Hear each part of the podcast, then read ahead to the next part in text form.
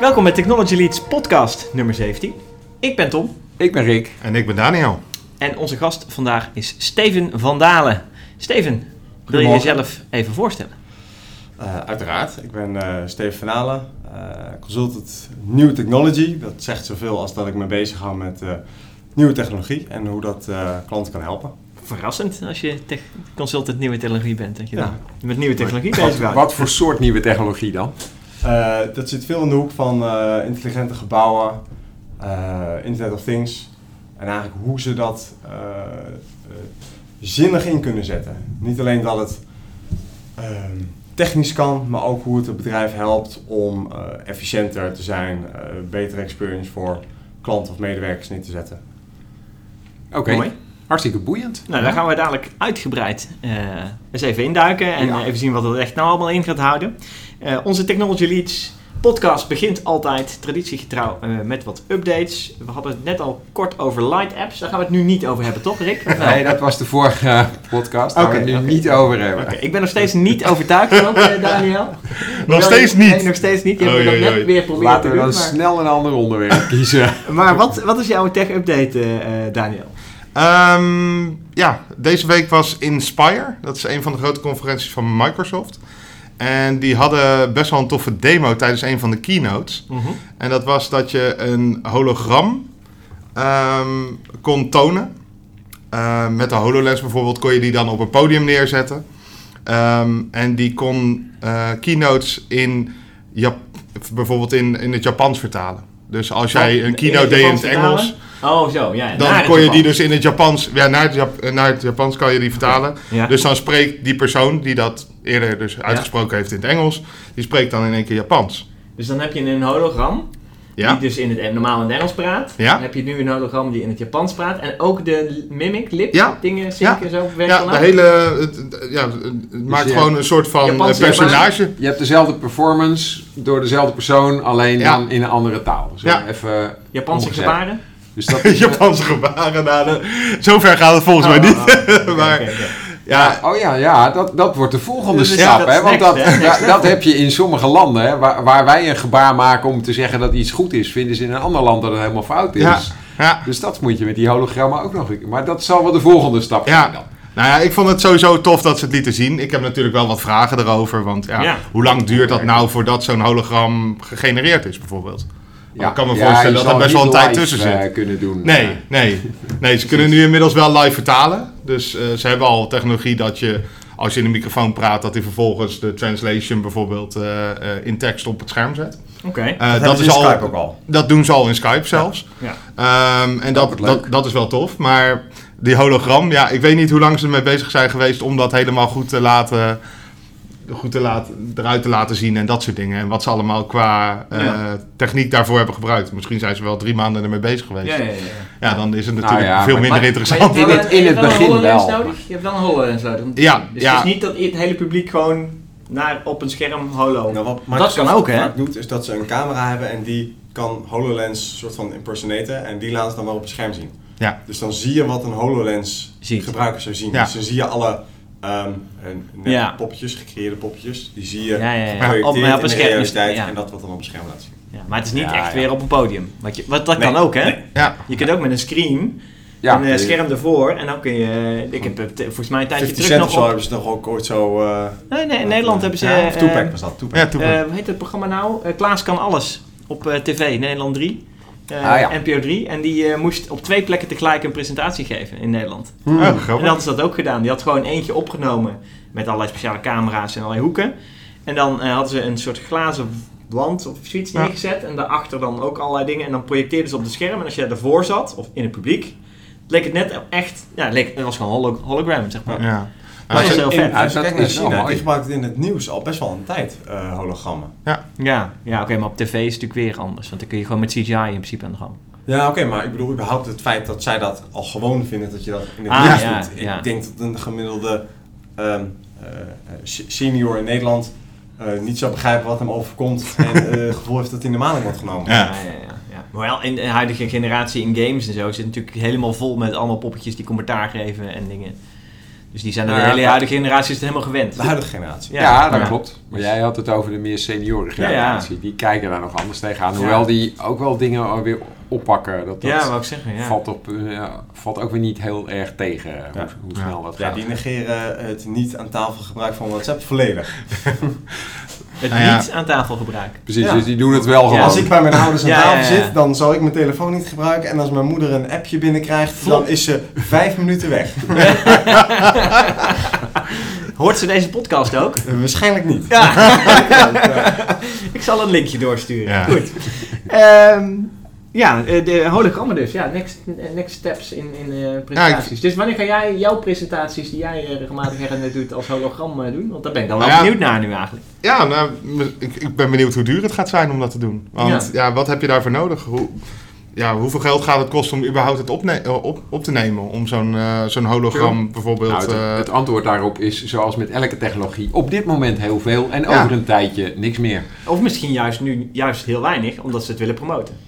Ja, dat kan Dat, je, dat ze maar, gewoon eh, de technologie willen Ja. eh, boosten. maar op, zich, de, de, de kostprijs ja, is ja, nog ja. hoog, Is maar ook, dat ja. gaat Ja. met dit soort technieken altijd heel snel naar beneden. ja, ik, ik Over kan- eh, maar een jaar kunnen we het met onze telefoon doen. misschien wel. Misschien wel. Waarschijnlijk wel. Ja, Dus ik het- heb, Als je tien camera's achter op je phone hebt, zou je het misschien wel kunnen doen. ja. Toch? Nou, in het artikel zie je dus ook dat ze een, eh, een mixed reality capture studio hebben. En daar zijn allemaal lighting rigs, high resolution camera's. Oké. Al dat soort dingen om te zorgen dat het goed opgenomen kan worden bijvoorbeeld. Nou, Ja. Klinkt goed. Ja. Vet. Ik vind ben het leuk. wel benieuwd. Ik, ja. ja. ja, dus eh, straks, eh, Rick, gaan wij onze seminars hoeven nergens meer heen te reizen. Ja. Gewoon, eh ik vind ik vind YouTube dat wel. reizen juist leuk, dus voor mij hoeft het niet. eh. Dus heb je nu een greenscreen, maar dadelijk heb je gewoon een hologramstudio ja, thuis. ja, dan heb ik net een greenscreen studio thuis en dan moet ik weer een hologramstudio. Ja, Ja, dat- ja, kun je vast gaan eh, voorbereiden erop. eh Ja. Wat Ja? uitbouwen of zo, who knows. Oké, wat, wat is jouw nieuwtje eh, tech-item eh, voor vandaag, Rick?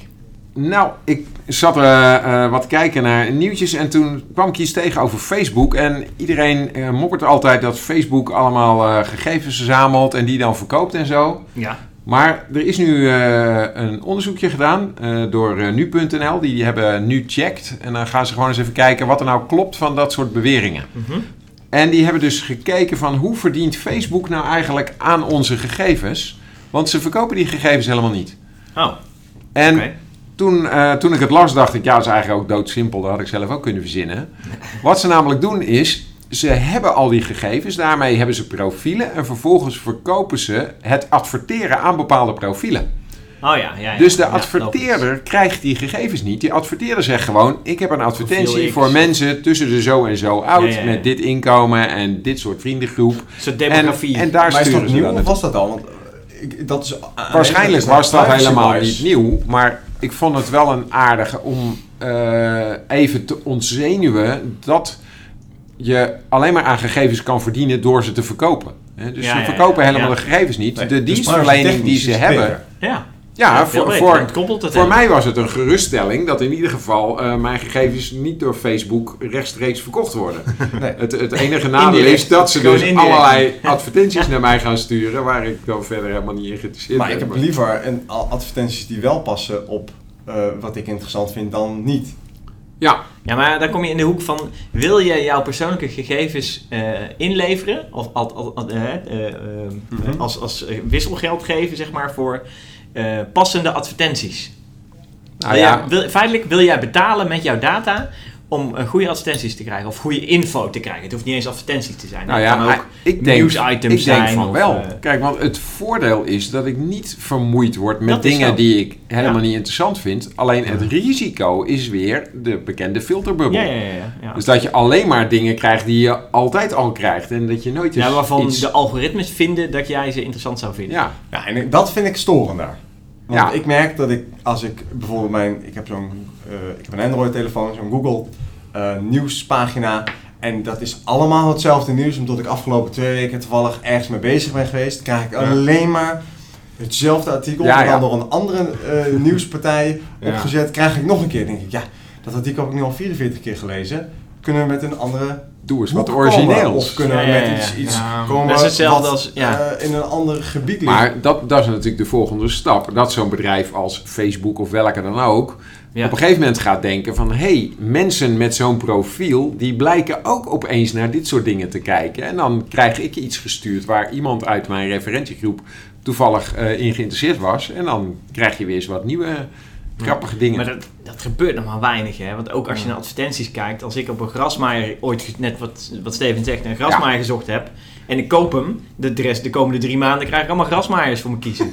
Ik denk, ja, dude, ik heb hem wat, gekocht. wat ik Ja, nog- bloedig. Ja, oh ja, ja. dat vind ik ook irritant. Dus dat vind ik ook zo mooi bij boeken- Booking.com. Ik heb een keer een rondreis gemaakt en dan krijg je iedere keer aanbiedingen voor plekken waar je net geweest bent. Ik denk, extrapoleer nou gewoon, want je kan gewoon zien wat ik aan het doen ben. Dus je kan raden waar ik morgen en overmorgen ga Ja. zijn. Ja, geef me dan Dus een geef me daar hè, de kijk van, hey, elke dag doet hij ongeveer 100 kilometer. Nou, wat is 100 kilometer verder? Doe een beetje een range eromheen, Precies. eh, dan ben je er wel eh, een Ja, beetje. en, eh, maar, nou ja, maar dat soort dingen gaat vast allemaal nog komen. Want ze zijn natuurlijk het, druk bezig het. om dit soort algoritmes beter te maken. Ja, aan de andere kant heb ik ook het idee, die algoritmes kunnen dit gewoon al. We, we, spelen er zelf ook mee hier en daar. En er zijn gewoon veel algoritmes die dit soort dingen al lang kunnen, maar ze worden gewoon niet zo ingezet. Maar denk je niet dat het risico te groot is dat er Ja, dat het misgaat. rare verkeerde content is? Want, want wij hebben natuurlijk Dat allemaal, is wij risico, hebben een ja. bias. Dus eh, je wil niet dat robots dat, dat aangeleerd krijgen, maar die hebben wij wel. Dus Absoluut. het risico is dat, er, dat ik toch ergens op zoek wat misschien, eh, ik weet niet, eh, neigt naar discriminatie of zo. Ik hoop het niet.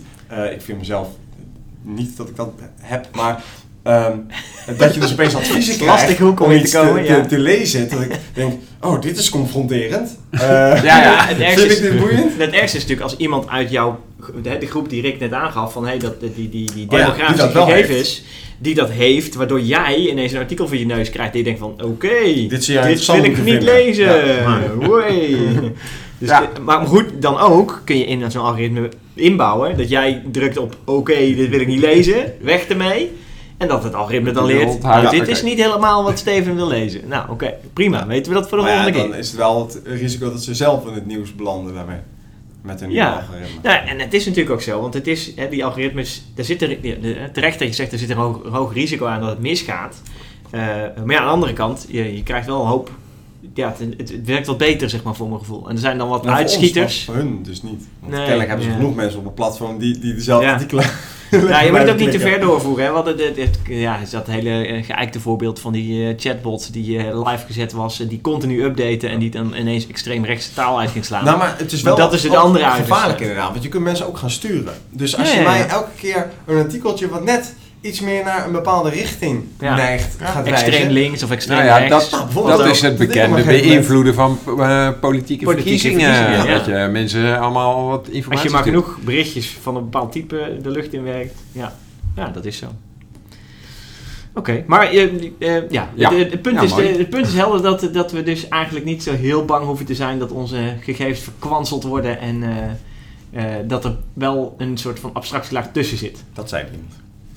Ja, ze hebben, ze Maar het hebben laatste wel, maar niet Ja, dat we ja, er niet ja. bang voor hoeven zijn. Ik denk dat je daar nog Nee. steeds wel argwanend voor moet zijn. Ja, natuurlijk. Je weet, eh, Nee, je weet het nooit, maar weet Facebook nooit wat ze allemaal doen. Maar Facebook geval- doet het in dit In dit voorbeeld geval, hè? in ieder geval Ja. een stuk netter. Ja, ja. Dus door de check die nu.nl gedaan heeft, hebben ze niet gevonden dat ze het wel zouden doen. Ja. Ja. Oké. Ze, hebben, ze hebben natuurlijk wel, ze zijn in het nieuws geweest dat ze zulke dingen wel gedaan hebben. Ja, dat nee, ze data ja. verkocht hebben. Zeker. Dat was het Dus geheime het- programma ze wat ze echt als, eh Ja, dus ze hebben het een sales pitch van. Ja, en nu hebben ze, doen ze het niet meer. Dat, Nee, ze hebben hun nee, leven dat- Ja, ja dat, dat sowieso. Oké, Ja, nou, daar ben ik blij om. Daar ben ik blij om. ik ook. En Tom, ik. eh, wat had jij? eh, Ja, ik heb het heel anders. En ik zit toch, ik bedenk, bedacht ik mij laatst vaak in de, in de spelletjeshoek eh, met mijn eh, nieuwsitems. En ook deze keer weer. Eh, maar helemaal niet digitaal. Eh, ik had een leuk artikel eh, gevonden op Bloomberg over boardgame, boardgaming craze. En nou, hobby-wise doe ik heel veel met boardgames en tabletop strategic wargaming en miniatuurtjes en et cetera. Risk. Ehm, eh, ja, Risk is dan een simpele versie. Nou, inderdaad. Ik, ik begreep Dan moet je toch een keer naar die exotischere- foto's kijken van die, eh, die legers die die allemaal aan het schilderen is. Ja. zo. dat, is, eh, dat is echt wel iets complexer. Exact, exact dat. Eh, maar dat is een heel leuk artikel nu eigenlijk. Dat ehm, de markt van die boardgames, maar ook eh, de Dungeons and Dragons is natuurlijk een hele mooie voorbeeld van roleplaying games die eh, eh, in de jaren 80 heel erg in de nerdhoek zat en zelfs ook af en toe een beetje beschimpt werd. En eh, eh, er zijn wat films over dat mensen daar helemaal eh, door van konden draaien, et cetera, et cetera. Op dit moment er zijn meerdere artikelen toevallig die je nu vindt over dat Dungeons Dragons helemaal hip en happening is. Dat iedereen rollenspellen zit en dat helemaal tof is. Maar sowieso de boardgame wereld is echt booming op dit moment. En dan niet per se de spelletjes zelf, maar alles eromheen. En nou zit ik zelf al een hele tijd in die de accessoires, ja. Status of zo? Ik, ik dacht dat het een niche was, maar blijkbaar is het geen niche meer, want het is zo groot. Ja, nou ja, eh, dit- dit- dit- het is, het is, het is huge inderdaad. Het is hartstikke booming. En het leuke is, de markt voor boardgames en alles eromheen wordt voorspeld komende jaar, wat is het, 2023, 12 miljard. Jemig. Dat is Dus dat is groter dan e-sports. Om maar even een link ja, te ja, leggen ja, naar ja. een van de vorige Ja, podcasts. Ja, Ja, inderdaad. En dan, en dan echt die roleplaying game boards en al die andere dingen is ongeveer anderhalf miljard, zeg maar. Daarvan. Maar ik doe beide niet. Wat zegt dat Wat dan goed. niet over, over die groepen? Waar Ja, geef maar- je je geld dan aan Nou, maar jij Ja. geeft jouw geld weer uit aan het helemaal eh, automatisch maken van je huis. Eh, dat, eh, Ja, wat, andere- wat kost dat dan? Ja, wat kost dat dan? Ja, dat kost wel een hoop geld. Ja. Ja, volgens mij zijn de voorspellingen van de omzet in de markt van eh, home automation, building automation, zijn nog wel orde groter dan 12 miljard, volgens mij. Ja, ik dat denk, ja, wat daar altijd lastig is, is waar leg je de grens? Dus wat hoort er nog wel en niet bij? Dus hoort smart cleaning, gardening, hoort dat er wel of niet bij? Hè? Een, een eh, robotstofzuiger, gordijnrails, eh, dat zit natuurlijk allemaal, dus die, het, le- omdat we ro- alles... robot gordijnrails. Daar kan nee, ik sorry, niet robot, Je gaat elektrische gordijnrails. Elektrische Maar, gordijnen. maar Ja, ja, ja. Hè, dus die, ehm, alles wat je in huis kan elektrificeren, wordt opeens smart home. Dus die markt, eh, Ja. niet alleen, hij groeit niet alleen, hij expandt ook in de breedte. Dus wat daar binnen valt, ja, ja, dingen groter. die al lang bestonden zijn nu opeens smart home. Eh, ja, een- Wat, een- wat je een met heel veel technologieën ziet. En dan, Ja. Is nu nog niet slim. Maar als je straks een kast hebt waarin je je overhemden hangt en ze komen er gestreken uit, is dat Die zijn er al, hè? opeens... Ja, die zijn er al. Ja. Ja. Wat een kast waar je Gevouwen. overhemd in hangt en dan Ja. komen ze er Nee, niet eens in hangt. Je hoeft- Je hoeft ze de bovenkant in te gooien Ja. en dan eh, komen ze gestreken worden en ze gevouwen uit. gestreken en gevouwen inderdaad. En eh, er zit eh, kledingherkenning zat erin, hè? Wat was dat? dat hebben we natuurlijk- CS. CS, ja, ja, ja. ja. 2017. 17, twee jaar terug.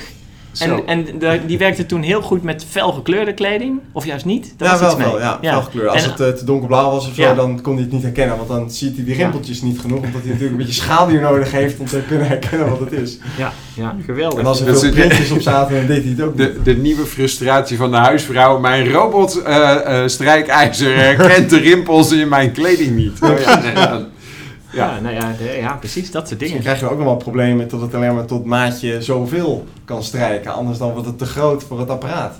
nou, ja, dan Dan kun je een groter apparaat schaal je gewoon je kast op. Ja. Lijkt me ook niet zo moeilijk, toch? Bedoel, eh, Ja, er was dat inderdaad een laadje en er kwam eh, ook wel een mooi stapeltje gevouwen kleding uit inderdaad. Ja. Ja. dat is geweldig. Dat was echt eh, fantastische dingen inderdaad, ja. Dus dat, ja, dat kun je gewoon doen met je huis. Nou, dus ehm, interessant dus om te zien dat je dus de dat markt hoeveelheden groot is, zeg maar. Of dat nou boardgames zijn of, of eh, eh, ja, automation hoek, zeg maar, zit. Dat, dat alles is inderdaad... Maar eigenlijk is die boardgames ook een expansie in een andere richting opgegaan. Niet alleen Ja. in de boardgames zelf, maar dus ook inderdaad tot tafels en... eh, ja, ja, ja, ja. Nou, maar lampjes. het, het grappige is, je ziet Maar het blijft wel nog verschuivingen van, want wij verbazen ons nu over hoeveel geld hierin omgaan, Ja. maar je ziet wel verschuivingen, want andere dingen, dat zie je gewoon niet meer. Hè? Nee, ik ja, ik kom nog uit de tijd van de modelspoortreinen. Toen had je dat natuurlijk ook, tafels met bergen en van Tuurlijk. alles. Ja, ja, ja. nog Nou, steeds, je nog moet steeds. nu echt heel erg zoeken, wil je nog een modelspoorwinkel vinden. Ja. Dat, eh, Ja, die, maar die zijn er wel, maar dat zijn er maar inderdaad maar eh, zijn weinig. bijna Handvol. niet meer. Want, dat- want er is bijna niemand meer die dat doet. In ieder geval de jeugd niet. Ja. En Nou, het zou zomaar kunnen als we 10, 20 jaar verder zijn, dat dat opeens weer hip wordt. En dan hebben we ja. het erover dat die markt weer booming is. Ja, en dan stort deze markt weer in. Ja, nou mijn, mijn theorie is vooral dat, want dit is natuurlijk allemaal analoog. Analoog boardgames, tabletop games en alles wat erbij om komt kijken is ook nog steeds analoog. Want ik zou eigenlijk verwachten dat die, die supertafels van 3000 dollar eh, waar je op kan spelen, dat dat bijna allemaal connected tafels zijn met video en met noem het maar op. Mhm. Maar dat is dus helemaal niet zo, zeg maar. Het is Ah, juist de kant wat jij net zei, van de, de barokke kabinetten en eh rozenhouten ingelegde eh, eh, eh, luikjes en dat soort dingen. Het is juist weer helemaal terug naar een beetje klassieke ja, manier van dingen doen en zo. Dus misschien wel juist de tegenhanger van waar Steven het al over had, over het automatiseren van alles om je Ja. heen. Ja, dat ze precies. toch ook wel neigen om nog een stuk anal- analoog Gewoon, te houden. vermaak Ja. ja. Om ons heen Maar te dat- willen maar hebben. ik denk dat het ook goed is. Ik heb, mijn, tuin wordt morgen aangelegd. En Oh, ik heb natuurlijk op vier punten elektra aan laten leggen. Ja. Om eh, bijvoorbeeld uh, Je robotmaaiers op te laden. robotmaaier. Wij hebben een heel klein stukje gas, dus het is een beetje onzin. om daarom- maar denk wel dat ik het ga doen. gewoon leuk. En ik dacht, dan doe ik natuurlijk ook automatisering van eh, de bewatering. eh zodat Ja. ook de borders eh, met Ja. van die druppel dingen. Het zijn mijn vrienden. handig. Maar is het juist niet, jij vindt het toch juist zo heerlijk dat je dan in de tuin even niet met al die elektronica zo bezig bent. En nu ben je weer aan het debuggen terwijl je door je tuin heen loopt. Ja, dat is misschien ook wel weer de andere kant. Moet je het wel willen? Op sommige plekken. Dat En is is het niet heerlijk om Nou, gewoon even wat- wat jij zegt, door je wat- wat- te kunnen? Als, als, als jij 600 vierkante meter Zeker. gras hebt, dan is een robotstofzuiger best heel handig. Ja, Maar- Maaier, maaier. Je zei robotstofzuiger. Oh, eh, ja, robotmaaier. Nee, robotstofzuiger is niet zo goed in je tuin. Nou, van blaadjes. Die komt misschien ook nog wel. Ja, oh ja, het is een robotbladblazer. Ja, maar een maaier die, die neemt ook heel veel blad mee hoor. Die, eh, ik gebruik mijn gewone maaier zelfs af en toe al als een soort stofzuiger. Dus eh, Ja. voor Oh, planten zo. en dat die, soort Die dingen. hakselt dan toch alleen die blaadjes. Ja, maar zijn ze ook daarna, Nou ja, dan moet je ze daarna nog bij elkaar harken. Nee, je hebt een het genoeg maaier, er zit gewoon een bak Oh, en dan zijn ze zo... Ja, die in. komen ze in die bak. En die Ja, bak, en dat moet je dan legen. Maar een robotmaaier, die nee, heeft die geen bak. mulcht. Ja. Nee. Maar als je het dan vaak genoeg doet, elke dag, ja, dan is het gewoon eh, Mest. mest. Ja, dat is ook de bedoeling met die robotmaaier. die doet dat gewoon eh, iedere keer. eh, Ja. En dan, eh, Maar inderdaad, als je een, een stukje gas hebt van ongeveer 45 vierkante meter, is het misschien niet de moeite waard om een robotstofzuiger te nemen. Maar je hebt ze al van 350 Robotgasmaaier. euro. Robert Grasmaaier. Robert Grasmaaier. zeg je Ja. het ook? Ja, dankjewel. Ja. Sorry. Het is besmettelijk. ja, nee, een robotstofzuiger is ook heel handig. Maar, Maar eh, ja, ik, ik heb, ben daar, en ik weet niet of we al eh, eh, in het item zijn gedoken. nee, nee, nee, ja, we, gaan- we gaan naadloos over. Ja hoor, ja hoor. Fantastisch. Of wou je eerst nog een item, nieuws item Nou, ik had al wel een nieuwsitem, maar misschien sluiten we daar gewoon lekker mee af. Oh ja. Oh, dat is ook goed. Ehm, Een soort tip aan het eind. Want Ja. het is nog best wel een leuke link, denk ik. Genaamd Neuralink. Maar... ehm, Oeh, Oké, oké. cliffhanger. eh, Vertel. Ik, eh, ik heb net een relatief nieuw huis. En eh, daar ben ik ze ook aan het kijken, want het is opeens eh, ruim twee keer zo groot eh, dan mijn vorige eh, huurwoning. Naar een robotstofzuiger. Maar ik heb drie verdiepingen. En in Ja. Amerika heb je Dan moet je veel dus huizen die hebben. zijn, die zijn vlak. Je dus moet je gewoon van die prachtige Drie systemen. robotstofzuigers hebben. Dan heb je drie stofzuigers. Dan heb je dus een fleet aan robotstofzuigers nodig. Ja. Of ik dacht, kan het niet? Want je hebt van die docking stations. Een docking station wat dan gewoon een soort quadcopter is die hem even naar de volgende Oh verdieping ja. zet. Is dat niet veel dat is het. Ja, maar het probleem is, die robotstofzuiger is best wel zwaar. Dus je Ja. hebt een behoorlijk stevige drone nodig om Om om naar de andere ja. verdieping te krijgen. Plus dat de volgende En dan, schoon en is dan loop jij s'nachts met je slaperige hoofd naar het toilet toe Ja. en dan krijg je zo'n robotstofzuiger tegen je hoofd Ja. eh, die even aan het vliegen is. Ja, maar dat- ik denk, ik denk dat drie robotstofzuigers goedkoper is dan één robotstofzuiger met transportdrone. Dat denk ik ook, ja. Ja, wellicht. Nou, Ja, ja. Plus alle coördinatie, Ja, en invasive maar, maar het grootste probleem is, die robotstofzuigers die kunnen dus niet die trap stofzuigen. Dus je Nee. moet nog steeds af en toe met de hand moet je Ja. bepaalde stukken stofzuigen. Nou, want dat kan niet. Want eh, ik kreeg natuurlijk ook wederom met mijn lieve vriendin de discussie. eh, als je dan, neem je nou een goedkoper die af en toe een beetje stofzuigt. En eh, laat je dan nog steeds af en toe eh, een hulp komen. Of doe je, ga je zelf eens in de twee weken het hele huis nog schoonmaken. Want je moet toch eh, alles nog een beetje afstoffen. En toen dacht ik, ja, maar waarom is daar nog niet een robot voor? Hoe moeilijk kan dat zijn? Afstoffen. Wat? Afstoffen? Afstoffen. Nou, afstoffen is een stuk is- lastiger ja. dan stofzuigen. Want Maar, maar kun je niet een grote ventilator met stofzuiger neerzetten die dan dat stof wegblaast. alles wegblaast en het dan als een soort Ja, van precies. Dus je wervelwind samen. Heb- Heb jij een hele mooie dressoirtje dadelijk met allemaal hele leuke snuisterijtjes en dingetjes die jouw lieve vriendin erop heeft gezet. En dan kom jij met je dikke ventilator. Zo, Woes. woes. Nou, is heel je dressoir schoon. Ja, Dat is precies wat je maar dan wil. kan zij weer opnieuw beginnen. Oh ja, ja, Ja, ja. ja, ja. Dan maar je ik weet niet gaan, wat ja. ze Ze verzamelt. luistert ook naar ik, deze podcast, toch? ik Ja. ken iemand die heeft van die mooie Swarovski-kristallen dingetjes. En dan moet je dit soort dingen niet doen. Daar ze niet heel blij van. eh. Wat je wel kan doen, bedenk ik mij nu, maar dan gaan we nog een stapje verder, is je hebt, dan zit, ik- kom ik weer een beetje uit mijn hobbyhoek, om eh, miniatuurtjes schoon te maken van verf of van vuiligheid of wat ook. eh, eh, maar ook om airbrushes schoon te maken, heb je ultrasonic cleaners. Ja.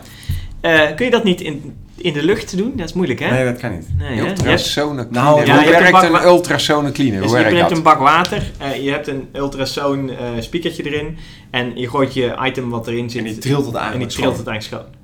Ja, oké. maar als, als jij je hele huis op die manier, dan moet je dus je hele huis in het water stoppen en dan Nou, ultrasoon... ik zat te denken van hoe werkt dat in de lucht, zeg maar. Dat, want het gaat gewoon om trillingen. Dus je moet gewoon je, de, de boel eraf trillen, zeg maar. Ja, maar dan heb je wel half trilling. Ik weet niet of je huis dan nog staat. nou, en ik zit me net te bedenken met die, met die Swarovski-kristallen, dat als je heel hoog frequent geluid en dan Oh ja. barst in, ja, ja, ja, ik weet niet of dat nee, gaat het is, werken. het is maar- juist ook gemaakt voor sieraden. Dat Ja, toch? Ja. Daar komt het volgens mij vandaan. Dat ja, ja, het is sieraden cleaners. Ja, ja. Armbanden, dat soort dingen. Daar, eh, Ja. is Maar over, over die, die, dat schoonmaken, want ik was eh, inderdaad twee jaar geleden op eh, de Consumer Electronics Show in Las Vegas. Mhm. En ehm, daar, daar zag ik iets en dat deed mij denken aan eh, dat we, en dat heb ik uiteindelijk ook opgezocht, tien jaar geleden was voor het eerst ongeveer dat er een robotje kwam wat ook tegen een muur of een raam op kon lopen. En dat was Oh ja, ja. echt heel bijzonder. Dus wij met z'n allen zaten te kijken, wow, een apparaatje wat tegen een muur op kan rijden of lopen. Ramen Uiteindelijk ook, hè? zaten Ja. het gewoon zuignapjes of het had lijm wat hij dan losliet. Ehm, maar op de CES had je eh, een hele hal, of niet een hal, een hele eh, st- straat in zo'n hal, van die paden, waar wel 10, 15 bedrijven stonden met eh, eh, raamlab stofzuigerrobotjes. Ja, ja, Ja, dus, ja, ja, ja. een- dus een, een Een glazenwassersrobot. glazenwasserrobot. En die, Ja. die loopt dus gewoon tegen je ramen op. Maar En dat is wel reuze handig. Eh, Dan hoeft die man niet meer met zo'n hoogwerker, want op een ladder staan mag niet zeggen, meer. voor hoge Nee. gebouwen is dat echt een, een uitkomst. Voor appartementen. Maar dus iemand heeft dus kennelijk bedacht hoe je dat een beetje eh, fatsoenlijk kan maken, zodat het ook goed gebruikt kan worden in consumenten-elektronica. En niet, niet- op batterijen, omdat hij best wel een Ja. eh, goede zuignap nodig heeft. En naar beneden lazert anders inderdaad Ja, op dan een. Ja, oké. 15 dus je, moet dan wel een snoer van eh, 80 meter aan als je zo'n wolkenkrabber gaat doen. Nee, oké, maar dit is. Ja, oké. Als je het voor wolkenkrabbers... Maar dan zou ik vanaf boven beginnen. En Ja, dat is handig. beneden. Ja, nee, dan dan kan is die er ook aan handig. Ja. Ja, ja, ja. ja. Maar, eh, nou, maar op zich zie ik er Daar wel gaan wat in. eh. Ik hoor het al. Ik hoor het al. Hij weet Ja, het maar zou je dit... Want ik heb, ik heb in het nieuwe huis dus ook net zonnepanelen. Eh, ik kan niet op het Oh, dak. dan kan je je zonnepanelen Hoezo kun je niet cleanen. op het dat dak? kan- Je kan nou, altijd op je dak. Ja, oké, maar dan heb je hoogwerker nodig. Of een ladder. Nou, het is wel een hoge ladder. Ja, die zijn er. Ja, nou, en, en je moet het nog leuk vinden ook. Want ik heb een ladder die komt inderdaad tot aan mijn dakgoot Ja. op 7 meter hoogte. Ja. En daar klim ik best wel eens op om de dakgoot schoon te maken. Maar om dan ook nog even door te klimmen om het dak schoon te gaan maken, dat weet ik niet hoor. Want dan- ik ben eh, getraind in risico eh, eh, denken. Dus, hadden- we hadden het even over ja, ja, het automatiseren, het slim maken van je huis. ja, ja. Om dan een ladder te pakken van 11 meter en je dak op te klimmen. Ja. Met een doekje je zonnepanelen week ja. schoon te gaan maken. maar dan, ik zie kan er niet wel een robotje in. die gewoon even op de zonnepaneel klimt?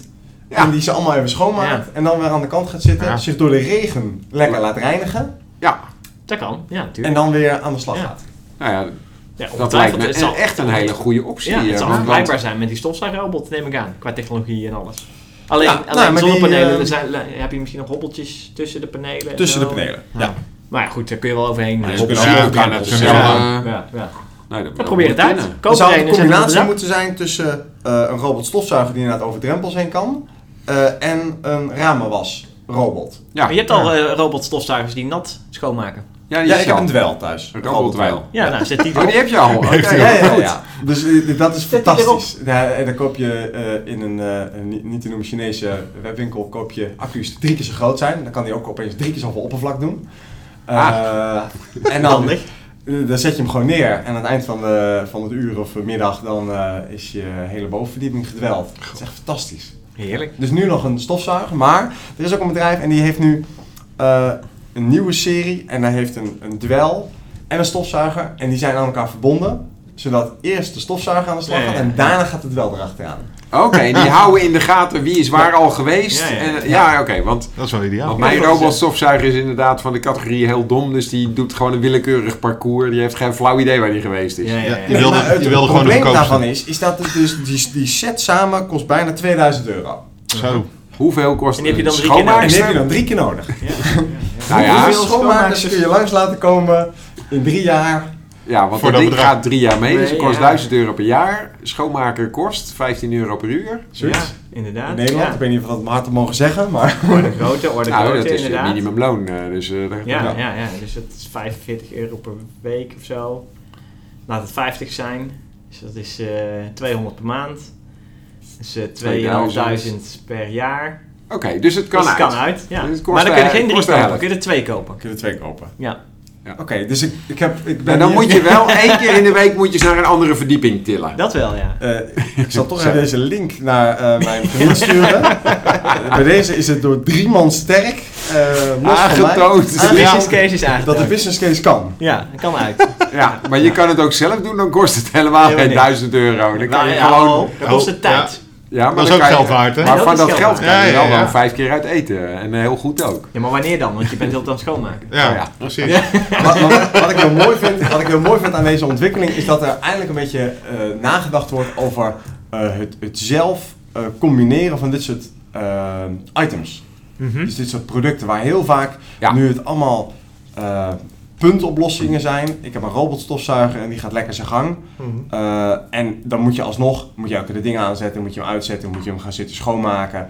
En je ziet gewoon dat de nieuwe generatie, daar zit dan in plaats van alleen een docking waar die op kan laden, is een docking station waar eigenlijk ook gewoon een gewone stofzuiger in zit.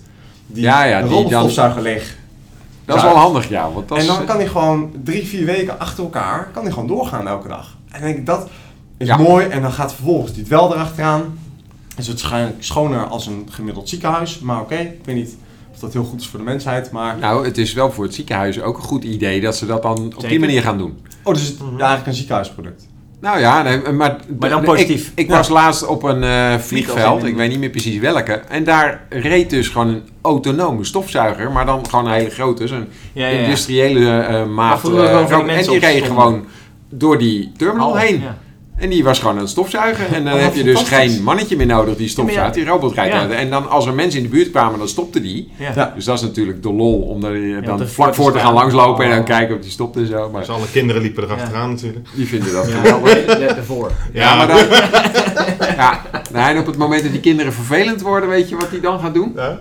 Ja, ik weet niet of dat bij deze is, maar ik heb een filmpje gezien in Japan hebben ze dat uitgeprobeerd. de treiten. Ja, de kinderen die hebben de neiging Ja. om zo'n robot eh, Oké. te- uit te gaan proberen. En dat Ja, is ja. natuurlijk niet leuk. Maar de truc die ze in Japan hadden was, dan lieten ze die robot gewoon in de buurt van volwassenen gaan staan.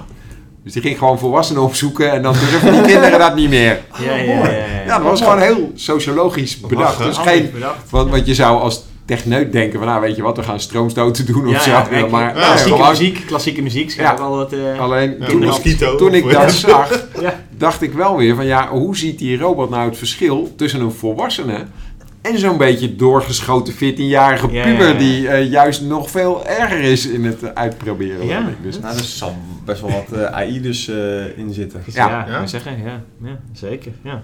Maar wat ik ook Maar- net interessant vond, Teven, is, we hadden het net over, dus eigenlijk hebben we net een business case doorgerekend. Ja. Maar als we dit nou vertalen naar je werk in, bij klanten die we, waar we dit soort dingen ook doen, zeg maar.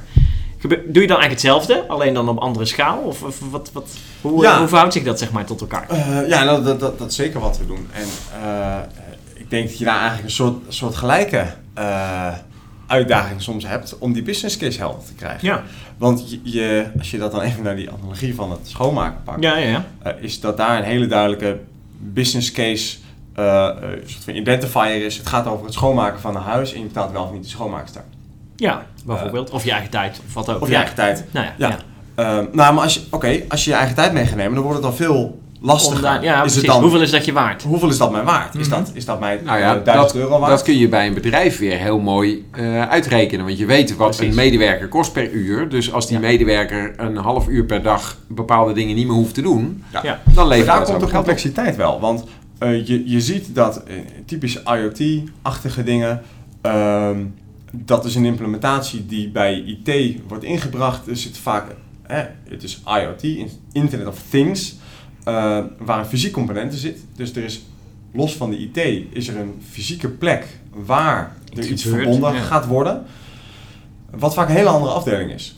En er zijn er ook nog één of meerdere afdelingen die baat hebben bij het connecten van het fysieke stuk. Nou ja, dus- Misschien is dat de inkoop. Maar je- begint dus mee, hè, over het algemeen gaat het bij IoT uiteindelijk om slim gebruik maken van informatie die je eerst niet had. Ja. Hè, dus de, neem bijvoorbeeld een, een eh, groentekwekerij met een hele grote kas. Mhm. Dan kun je met IoT op veel meer plekken meten hoe het allemaal gaat. En dan kun je veel preciezer voedingsstoffen en water en weet ik veel allemaal Ja. toevoegen. Nou, die business case is best goed te maken. Alleen er zijn ook heel, Ja. al- hele hoop bedrijven waar de business case lastig te maken is, omdat er meerdere onderdelen van de organisatie zijn die er baat bij hebben.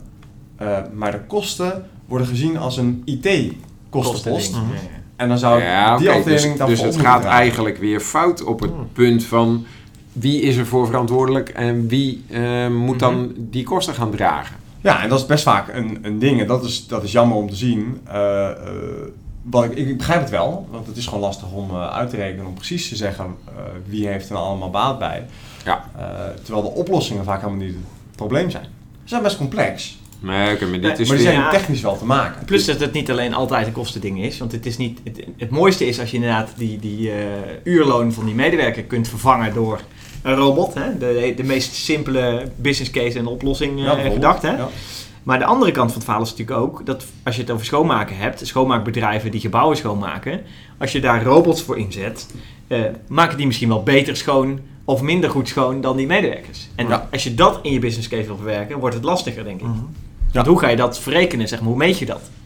Nou, dat is heel, heel lastig. Eh, er, maar er, er is een voorbeeld van een, eh, eh, een werkplekoptimalisatie door Mhm. een, eh, ik zal geen namen noemen, een groot bedrijf. Ben ik niet bij betrokken geweest, maar ik vond het een prachtig verhaal. Waar ze hebben gekeken naar alles verbinden in het gebouw. En ook daar worden heel vaak puntoplossingen gebruikt. Dus we willen kijken wie er op welk moment in welke ruimte zit. Dat zijn soms hele dure oplossingen die alleen maar ervoor zorgen dat ik kan zien of er iemand in die ruimte zit in plaats van dat ik er langs loop. Ja. Maar Dat die heeft deel, veel verder getrokken. Die is, die is echt eh, integraal gaan kijken. naar hoe gaat die medewerker, dus het gaat om de medewerker, hoe gaat die medewerker eh, door zijn dag heen? En het kan zijn dat er vier medewerkers om 9 uur een call hebben of een, eh, een afspraak hebben staan op een fysieke locatie.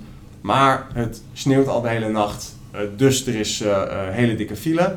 Dus wat doen ze? Ze zetten de wek- wekkers van de medewerkers, als die er toestaan, zetten ze een half uurtje later. Eh, ze veranderen de meeting naar een Skype-call eh, en die verkorten ze naar een half uur of drie kwartier.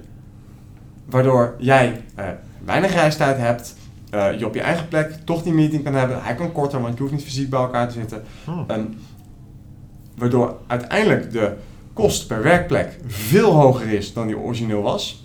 Ja. Maar omdat ze zelfs tot HR aan toe hebben meegenomen om te kijken hoe gelukkig is de medewerker. Ja. Eh, wat voor kosten moeten we maken voor ons wagenpark. Eh, al dat soort dingen zijn allemaal meegegaan. Mhm. is het uiteindelijk goedkoper. Dus die- dat is de business case geworden. En dat is de business hoor. case. Dus Ja, ja, de business case is, is integraal voor het hele bedrijf. Ja, ja, ja. Maar dat is zo complex om te doen. Ja, precies. Ja, Want ja. krijg je maar iedereen maar eens mee. En wat je dan vaak moet hebben is gewoon een paar mensen met visie. Ja. Ja. Die zeggen van wij geloven dat dit gaat Ja, werken ja, ja, en wij gaan dat gewoon doen. dat want dat moet je niet achter de komma gaan uitrekenen. Want dat wordt, want Ja. dit soort berekeningen vooraf is op Dat een gegeven moment... Nee, nou ja, dat is ook weer jouw woord tegen het mijne. Of, eh, of, of rood eh, eh, calculeren door eh, even een heel klein beetje naar ja, links ja, en rechts ja, te ja. Het is zitten. precies welke aanname je erin stopt. Maar in dit geval is het dus wel zo dat je eigenlijk, inderdaad wat Rick zegt, pas achteraf weet of je business case uitkomt. Ja, tuurlijk. Ja, je hebt goed. iemand maar dat is dat altijd zo. Maar dat is kenmerkend bij ondernemen, Ja, want dat is altijd. ja. Hè? Iemand gelooft erin en gaat het doen en soms Ja. werkt het, soms niet. Jawel, maar als je mensen wil overtuigen om het te gaan doen, en soms heb je, als je een organisatie hebt, heb je niet één persoon te overtuigen, maar meerdere. En vaak moet je dan gewoon met, als je met goede getallen aan kunt komen, die betrouwbaar zijn, dan heb je mensen makkelijker te overtuigen dan dat jij een, een, een, Maar- eh, een story Maar wat toch? doen wij nou tegenwoordig altijd met, met dingen die wat overtuiging nodig hebben? Wat doen we dan? Dan doen we een POC, toch? Vaak, ja. Proof of concept. Proof of Ja. concept, ja. ja klopt. Eh, ja, maar als eh, je naar Maar zulke grote dingen kijkt, is het best moeilijk om Ja. aan te tonen dat het in het groot ook in werkt. het groot ook werkt. Ja. Ja, oké. maar dus als de je technische ja. oplossing kun je met een POC aantonen, Ja. ben ik eens. Maar de, een volledig kantoor ontsluiten op die manier die Steven heeft verteld. Ja, de kosten die daarbij komen, et cetera, de investeringen die je van tevoren moet doen. Ja, Ja. wil je dat gaan doen? Dat Ja. is de vraag. Maar Voor grote bedrijven is, is dan een POC denk ik nog wel haalbaar. Dat je bijvoorbeeld echt bedrijven hebt met heel veel verschillende gebouwen. Ja, dat je een dan kan je natuurlijk met één gebouw Ja, ja. beginnen en Maar dan ik- kijken ik van... ben Wij, dan- ze Ik dan ben dan toch wel benieuwd of Ja. je iets concreter kan maken, Steven, van wat dan de oplossingen zijn die op niet al te lange termijn bedrijven echt gaan helpen. Want ik heb De, de, in, in bijvoorbeeld de, de eh, landbouw kan ik me er wel wat bij voorstellen. Hè? Want dan heb je allemaal apparaten en dan- die verzamelen informatie, daar heb je wat aan. Maar als je gewoon in een kantooromgeving, kan ik me er niet bij voorstellen waar je nou met, met eh, office automation, zou, eh, noem je dat dan waarschijnlijk, eh, het, het leven Nou. veel makkelijker Nou kan ja, nee, maken. laat Steven dat beantwoorden inderdaad. Ik, moet, ik kan wel iets over vinden, maar... Nou, ik, ik vind daar ook wel wat van. Eh, dat, ik denk dat het voor huizen veel makkelijker is dan voor eh, kantoorgebouwen. Eh, Oh, als je kijkt naar de industriële kant, is dat Ja. heel goed te identificeren. Dus inderdaad de landbouw, maar ook eh fabrieksautomatisering.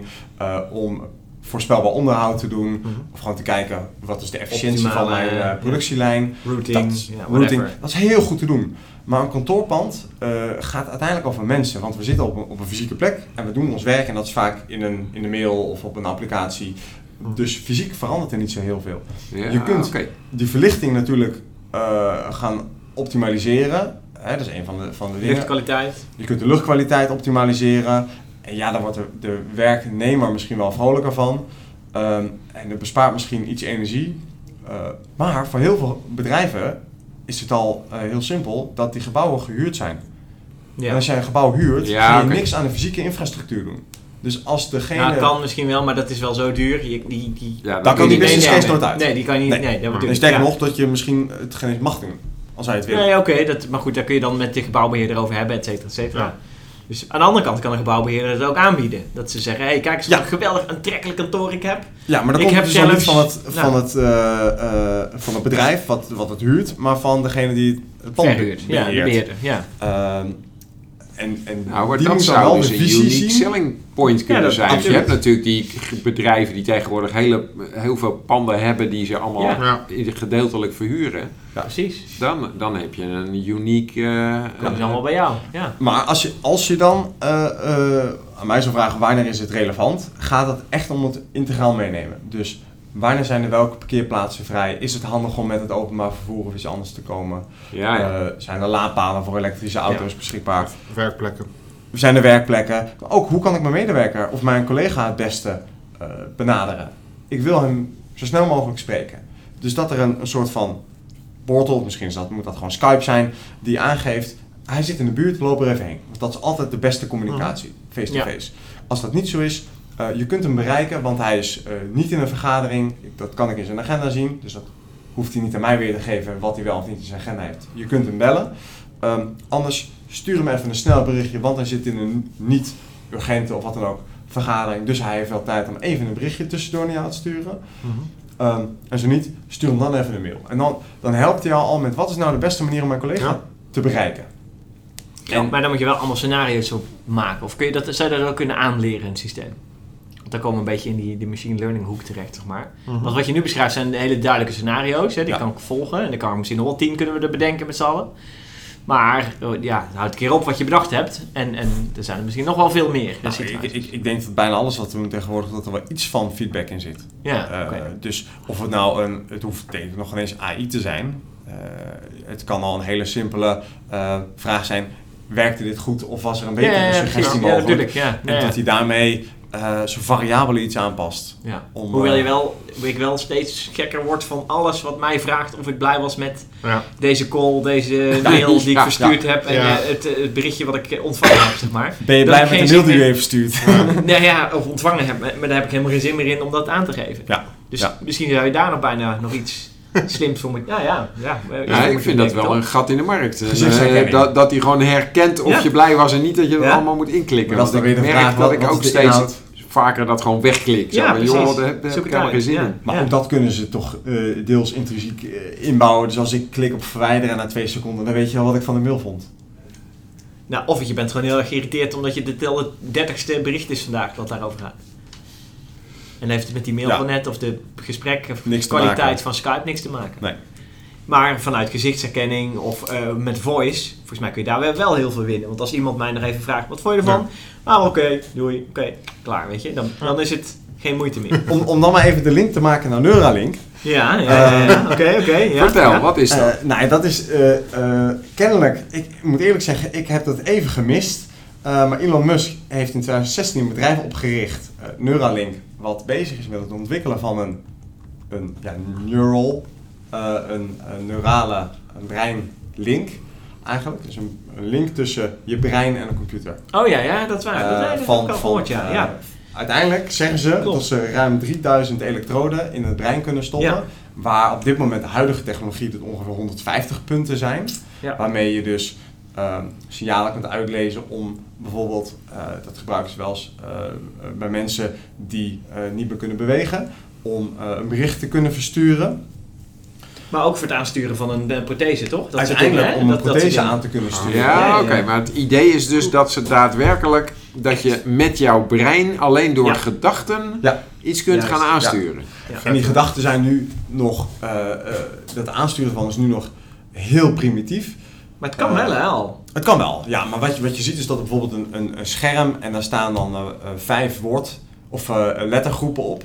En dan moet jij eh, eh, op het moment dat er een cursor over een van die vijf groepen gaat, moet jij iets denken en dan weet hij, dit is een klik. Ja, ja, dan moet je denken nu. Nu, ja. Of zoiets. En dan... En dan, dan klikt hij daarop en dan eh, laat hij binnen die lettergroep laat hij, ja. eh, die cursor over vijf letters gaan. En dan moet je weer nu denken. En dan pakt hij die letter. Dus dat is best wel complex en het is nog niet dat dat je even. kunt denken, ik heb zin in koffie.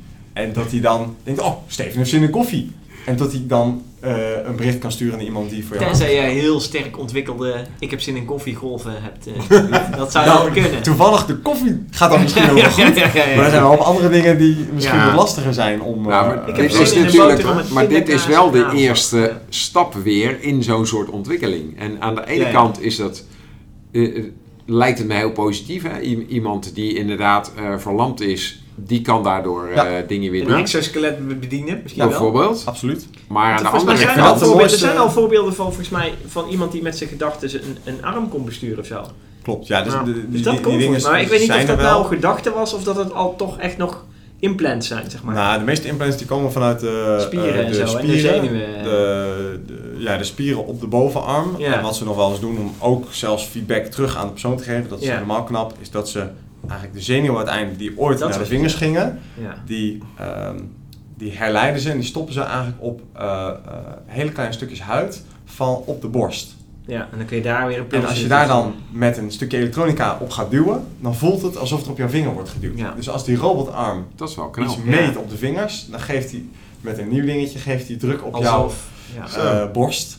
En ik heb, daar heb ik een keer een video over gezien, een documentaire. En die operatie hadden ze bij een vrouw gedaan, eh, die dus haar rechterarm, of linker, die een arm miste. Eh, die op een gegeven moment zei, ik stapte 's morgens onder de douche en ik voelde water over mijn hand lopen. Ja. ja. dat dat was die- natuurlijk omdat die het over zenuwen. die dingen Ja. Aan waren goed ja. aan haar, eh, op die plek op de huid, op de borst. Ja. Eh, en dat daar dus water overheen loopt. Dus dat is, ja, dat is natuurlijk wel heel gaaf. Maar ik vind het ook wel beangstigend hoe we elektronica, ondanks dat ik zelf nieuwe technologie heel gaaf vind, we dus zelf wel ehm, elektronica echt in het brein beginnen te stoppen. Ja, nou ja, Nou ja, ja, ik- in of omheen. Ik vind eigenlijk omheen nog erger. Of erger niet, eh, eh, enger. Want dat zou ook kunnen betekenen dat ik je gedachten kan aftappen, bij wijze van spreken. Nou ja, privacy technisch, eh, security technisch Ja. is wel een ding. Ja. Nou, en er werd zelfs aangegeven, en dat, ik denk dat dat echt nog maar heel ver weg is, en dan praat ik over 50 jaar, Ja. zou mijn gevoel zijn, over dat je ook dingen kunt gaan aanleren.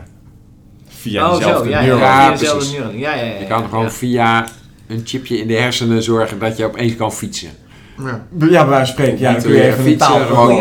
Of dat je Dus taal kan wordt leren de- dan inderdaad. wordt- of, eh, Dan wordt de Matrix wordt gewoon werkelijkheid.